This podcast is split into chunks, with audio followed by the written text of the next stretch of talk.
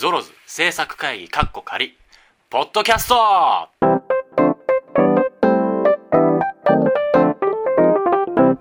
いやー8月ですね。8月になりましたね。皆様いかがお過ごしでしょうか？まあ本当あれですよね。この7月はでも天気がねはい。すごかったですね。でも言うほど暑くなくないですか？まあ暑さはあれですけどあのほらゲリラ豪雨がすーねだって去年去年だかわかんないですけどの3.5倍ぐらい多いと。いうらしいですよ正面に。はい。ですからね被害に遭ってなければいいですけど皆さん結構地方だとニュースでねね。いろいろ見てるので。地下道埋まったりとか。そうそうだ都都内でだって結構すごかったですよね一回いや私全然会ってないっす。あマジですか？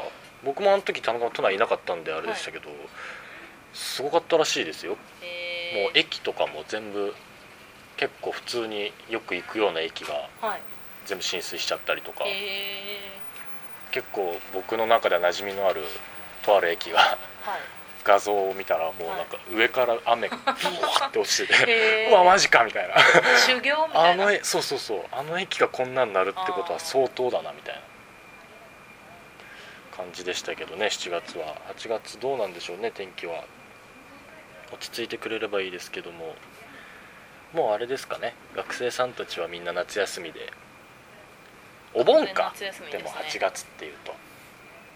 まあ社会人の方はお盆休み。そうですよね。そろそろお盆休みにはい。なるのかな、まあでもこれまだ8月2日ですね。あじゃあまだ。田舎に帰られる方がいたりとか。でもこうお盆とかってはい。なるとはい。思うんですけど、はい。地元があるっていいなっていう。わかります。そのね東京が地元の方はいはいははい。東京じゃないですか、はいはいはい。お盆になってもな、はいはね、まあ、しょうしょうがないんですけど、で僕らみたいな地方から来てる人間は、はいね、お盆とか正月とかってなると、はい。田舎の山々に帰っていくわけですよ。はい。だからねその辺はなんか田舎生まれでよかったなって最近最近思うようになりましたけど、ね。まあ昔とかはほら東京生まれいいなってずっと思ってたんですけどあもう憧れでしかなかったんで都会っていうものが。まあね8月もうでもあれかなみんなどっか出かけたりとかはしてるのかな？いいな夏休み。夏休み海行ったりキャンプね福島さんじゃないですけどキャンプしたり。あこの間バーベキューしましたよ。ーあーねなんか。初めて。初めて今年初めて。はい。バーベキューして。いやー。ビールが美味しい季節ですね。今日もあれですよね。私来てないのにもうビール飲んでましたよね。駆けつけ一杯ってやつですね。俗に言うね。あのーうん。はいお店に入ったんですよ。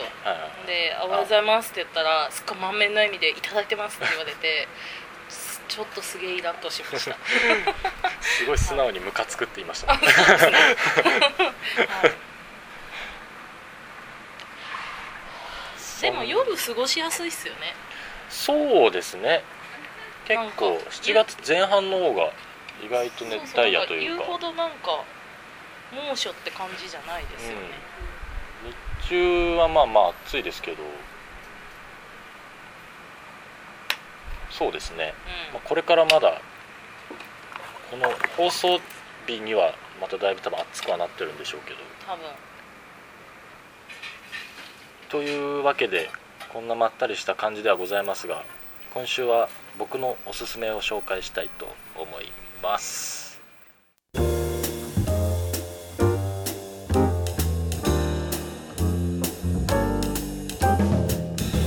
はい。というわけで。やりづれ。まあいつもの今日はあのお店スタイルなんですけどもお店の方がまた素敵にご協力していただき ボリュームを音楽のねボリュームを下げてしてくれたのでお店の中からお送りしておりますがおすすめのコーナーということで、えーまずはですねどうしようかな。イエスマンっていうあれいつのだろう結構古いやつなんですけど本当にね昔俺昔過去に一回見ててあれいつ見たんだっけな。ですごいいい映画だなっていうのを覚えててで最近またちょっと見たんですよ。あのジム・キャリーが主演の映画なんですけどね。2008年。2008年。235年前。そうまあお話はまあいわゆるこうちょっときちっとした会社員の方があの今ね料理が運ばれてきたんですよ。めっちゃ美味しそう。これポテサラ？はいめっちゃ美味しそうなポテサラですねそうあの会社員の方が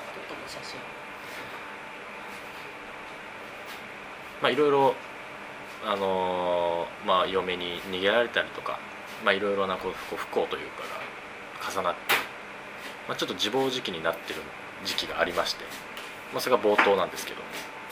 でまあとあるセミナーに行くことになりそのセミナーっていうのが要は全ての物事に対してイエスと言いなさいっていうセミナーに行くわけですね。でまあそのジム・キャリー演じる主人公はまあ騙されたつもりで、まあ、友人に乗せられたのもありこう一個一個 嫌だ嫌だと思いながらもイエスイエスと言っていくわけですよ。そうすると人生がいい方向に変わっていって俺は今まで何をしてたんだと。こんなに世の中充実した人生になるんだみたいな 考え方に変わっていくという 映画なんですが。これだからねあのーちょっとへこんだ人とかなんでなんでこんなうまくいかないのかなみたいな時に見るとまあ実際ねそんな毎回毎回イエスイエス言ってらんないけども現実問題ね。そうですよ。超無茶ぶりされたらどうするんですか？けどまあでもちょっと嫌でもなんかそういうちょっと嫌でもイエスって言って付き合うとかっていうとこから確かになんか新しい出会いがあったりとか新しい何かが生まれるかもしれないので超美味しそうな冷ややっこです。めっちゃもうこの相性 この相性夏の風物詩。のであのーこれはぜひねあの深く考えずにさらっと見てほしい 映画かなと。あの普通に楽しめるんで。で恋愛ももちろん入ってきますしうん。気軽にこれは見ていただける映画なのかなと思うのでもしよければ見てみてください。次に紹介するのが、えーこちらはですねちょっとうん冷ややっこうま。っ次に紹介するのはちょっとヘビーなんですけど「8日目のセミ」っていうこれ結構当時話題になったから見てる方ももしかしたら多いかもしれないですけども。主演どなたですか？主演が長作ひろみさんと井上真央ちゃんですね。この2人なんですけども。まあこれはねちょっとね暗いんだよな。あのイエスマンの後に見るのはねどうかな先に8日目のセミを見てからイエスマンを見た方がいいかもしれない。ね。うん、流れ的には、うん。もし2連チャンで見るならね、うん、これはまああの これはまああのまあ長作さんが、まあ、ほぼメインだと思ってるんですけど僕の中では。えっ、とまあ長作さんえー、なんて言ってんだ長作さんと不倫関係にあった男性の本当のまあ奥さんとの間に子供ができましてで不倫関係にあった男性と長作さんにも子供ができたわけですたただうん長作さんは、まあ、そのだその不倫相手の方の存在もあり下ろしたわけですよ。けどで下ろしたことによってもう次に子供が産めない体になってしまったんです。なそのタイミングでその不倫相手の本当の奥さんの方に子供ができでその嫁は普通に産んだわけです。でその嫁がねその長作さんのとこに一人でわざわざ言いに来るわけですよ。その不倫相手だと知っていてあなたは子供を下ろしたんでしょと。その大きいお腹を見せつけながらねあなたは子供を下ろしたんでしょ。信じられない。あなたは空っぽのガランドよと。なんてことなんなんて人だと思いながら。で、まあ、生まれた子供が要は井上真央後に井上真央ちゃんになるわけですけどでその生まれた赤ちゃんを長作さんが、まあ、愛した男性のね子供ということで一目見たいとお家に行くわけですよ。まあ当然直接普通に行けるわけにはいかないのでまあ侵入する形でねはい。行くわけですそしたらまあ可愛いと。はい。連れ去ったよね次の瞬間手に持ってたよね。あうん。雨の中をね。雨の中をね持ってた。赤ちゃんに持ってた。でまあまあそこからはあとはまあそのその赤ちゃんを誘拐してからの4年間だか5年間はい。の、まあ、内容中身は話になって、はい。あとはまあその大きくなった井上真央さんがはい。そのし過去のことは私は知らないってなってるんだけどまあその過去のことをだんだんこう接点を持っていくみたいな。はい。で、まあ、リンクしていくというか過去と未来がリンクしていくっていうお話なんですけど、あの小池栄子さんが良かったですよね。の記者うん。記者記者のやつうん。まあ記者だけど本実はみそうねたいな。そうねとある集団ね、とある、まあ、これは見ていただければ。あの集団たまんないですよね。とあるカルト集団的なねはい。ものが出てきて。まあまあでもねこれな当時なんかで見て長作さんがねはい。この役を演じてる最中のなんかのインタビューの時にはい。とにかく早く終わりたいと。とにかくもうこの役でやっているのがしんどいという話をされてて、はい。いやそうなんだって思って、はい。結局でもそのまま僕映画を見れな見てなかったので,、で最近見て、なるほどなと。これはしんどいと思って。いやだってその逃げ続けるわけじゃない。そうそう。だから常にやっぱ怯えてる心境。でまあ要は早く捕まりたいみたいな、うん。捕まりたくないけどけどもういっそ捕そうまりたそうそのいみたいな。楽になりたいみたいなのもあるし、けどやっぱもうね自分の子供として育てたその子はすごい素直に、まあ本当の親じゃない長作さんのことを,、を信じてお母さんお母さんって呼んでて、まあ、そのまた子役がまあ可愛い。うん。あの子あれよかったですよね。可愛い。この子まだご飯食べてないんですあっていう。あのね。それはあの全それ以上言えない あれは母の顔ですよね、うん、だからまあ本当に生みの親と育ての親的な感じで。だそのね保護された後の子供が実際のお母さんとお父さんの家を出ちゃうシーンもあったりして、で警察にね駆け込んでそのちっちゃい子供ですよ。駆け込んで知らないおじちゃんとおばちゃんの家に連れてかれたっつって駆け込むシーンがあるわけですよ。だからそれはもう生みの親としては辛い辛いよってなるけど。ダウトって感じ。けどまあね裏側の長作さんサイドを見てるから、まあそれは本当に映画ならではですけどまあいろんなシーンがこう痛々しく感じちゃうかなっていうのはあってまあでも、うん、み見た見見た方がいいというか見て損はないというか。まあなんか女性だったら一回はどっかでそうだから多分ね見男性より女性の方がすごく感情移入するっていうし かねなんでそれを見たのかが謎。いや見るのはいいことですよ。いいいやだから。話題作だったんではいで見てなかったんで。はいあって思って。だからし女性は多分女性で見るといいと思うんですけど、男性がもしなんか女の人と見ない方がいい。ああ確かに確かに。ちょっと独身になるじゃないですけど、だから実際そんなことはないと思うけど男性サイドもね。はい。はいそのね不倫して両方に子供作っちゃってみたいなことはなかなか現実的にはありえない話だと思いますけど。いいやありえますよ。や何言ってんですかまあまあまあまあまあそれは公共の電波ですから一応これは。ね それは僕は言うのは抑えます。まあね控えます。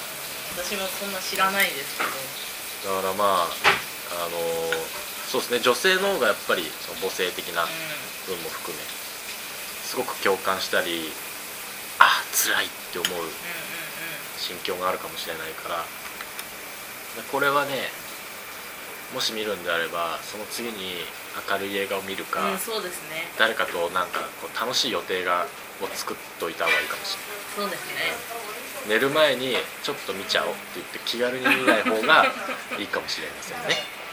結構ズーンとくる、うん、うん暗いから、全体的に暗いから、うん。ただでも別に全然なんかその長えなとか感じることは一切なく、うん。うんあの本当にストーリーに素直に入っていく。あとね劇団ひとりさんがいい味出してるんですよ。一人さ一人さちょいちょい出てくるんですよね。そうなんですよ。しかもねいい味出してるんですよ、あこういう人いるっていう。あのすごいあそのまあお父さんもひどい人だけど劇団さんもひどい人です、うん。うん。まあこれはぜひ本編見ていただいて。はいっていう感じですかね。一人劇団ひとりさんのなんかこの人だけ自分のネタの炎上っぽいのは何なんですかそうね。すごいと思いますよ、まあね。リアリアリティがすごいけど、なんかちょっと普段のネタを見てると。普段から割とすぐねネタで演じられる方ですからね、うんキス我慢とどう違うんだっていう、うんうん。確かに。まあぜひ見る機会があればと思います。はい。続きまして、えー最後の紹介になりますが、こちらねあのぶっ込みますね、ええ。はい。アースっていう。あの2007年8年ぐらいかな。はい。多分あのー一時期ねすっごい話題になったんですよこれ。えええアースってあのー、まあ、地球に生きる動物とか、まあ、生生物っていうのかな？をのドキュメンタリーですごい映像が綺麗でつってそのドキュメンタリー映画にしては動員数が結構良くてみたいな。結構ね話題になった当時のやつで、まあ、これも最近見たんですけど、うん。まあ、変な話いや正直僕は舐めてたんですよ。うん。あのちょっと寝れなくてねうある日。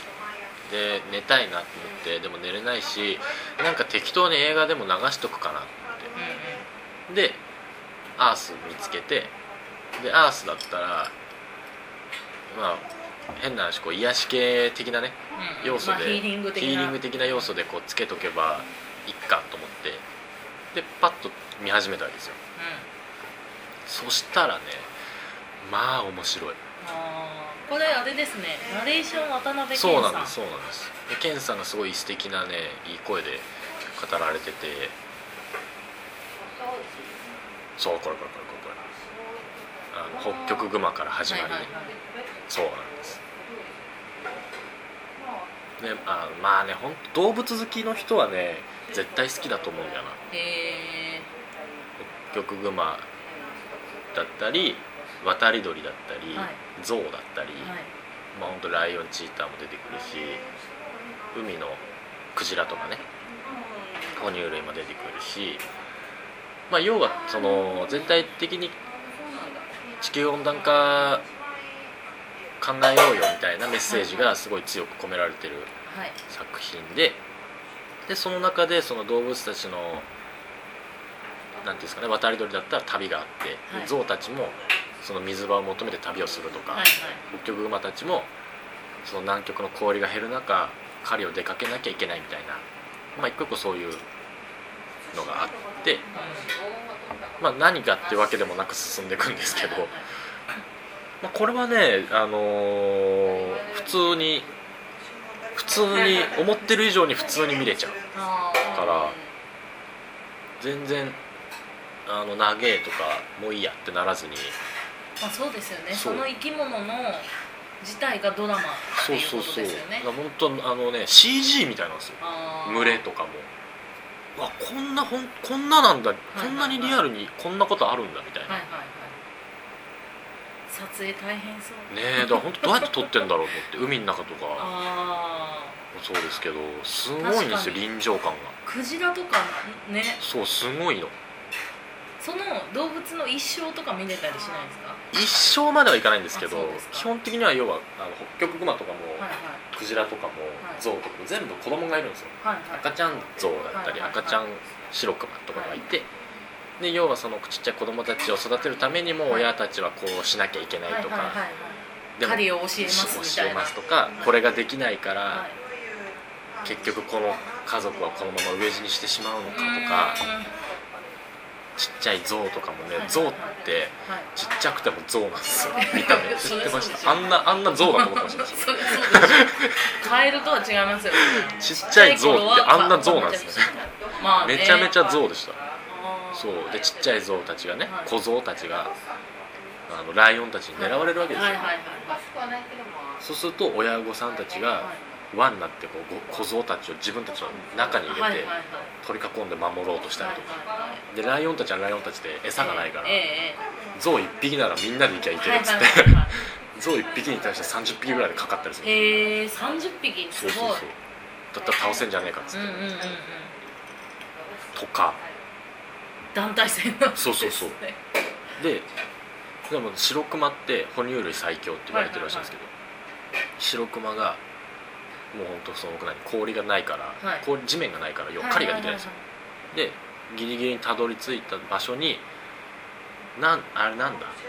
でかいオットセイ系あの牙がブインってトドみたいな。の群れを発見するんですで本来そういうなんていうんですか言ってもあいつはでかいから、はいはい。いくら白熊といえど、はい。あんま手出さないらしいんですよ、はいけどもう限界だと、はい。はいもう海は泳いでるだけで体重半分になっちゃったみたいなえ状態でトドに挑戦いを挑んで、うん結局でも獲物をゲットできずにトドの群れたちは去っていくわけですよ。ええ。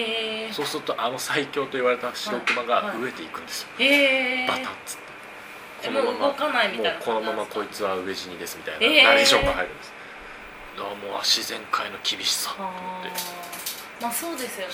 リアルに生かしですよね。そうそうそう。でもそれを作り出してるのは、まあ、少なからず人間っていうのもすごいこううまいことね、はいはい。うまいことメッセージが罪悪感を感じそう入ってくるんですよ。そうそうそう。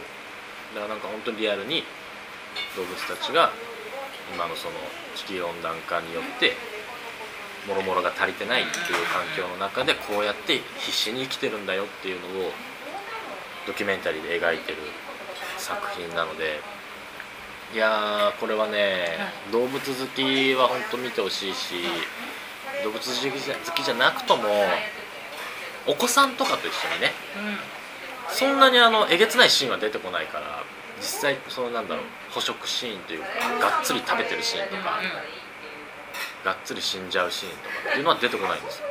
なんであのお子さんとねご家族で一緒に見たりなんかしてちょっとこうちょっと普段考えないところを考える時間に使ってみてはいかがでしょうか。はい。っていう感じで今回は3本映画を紹介させていただきましたが参考になりましたでしょうか？ぜひですね、えー8日目のセミこれはあのなんかその後に明るいことがある日に見てください。でイエスマンこれはいつ見てもいい。あの好きな時間に見てもらってふわっと明るい気持ちになっていただければ。そしてアース。これは、あの一人でもみんなでも、まあ、みんなで見るってことはあんまないかもしれないけどご家族だったら、まあ、見てもいいかもしれないし。っていう感じですかね。はい。ぜひ3本とももう画線、えーレンタルされてますのではい。見ていただければなと思います、はい。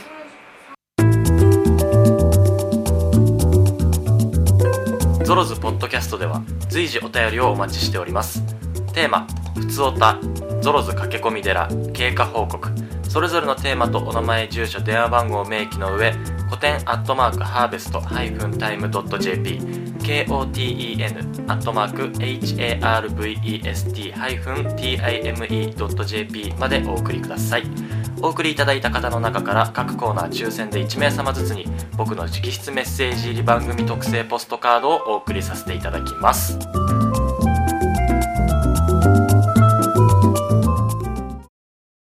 8月一発目。いやまさかの一人でお送りするという。すいませんね。こう8月一発目にねワイワイした放送をお送りしてしたかった気持ちもありますがまあたまにはいいじゃない。こういうゆっくりしたユーストもユーストじゃねえや。ポッドキャストもたまにはいいじゃないと。いうことで。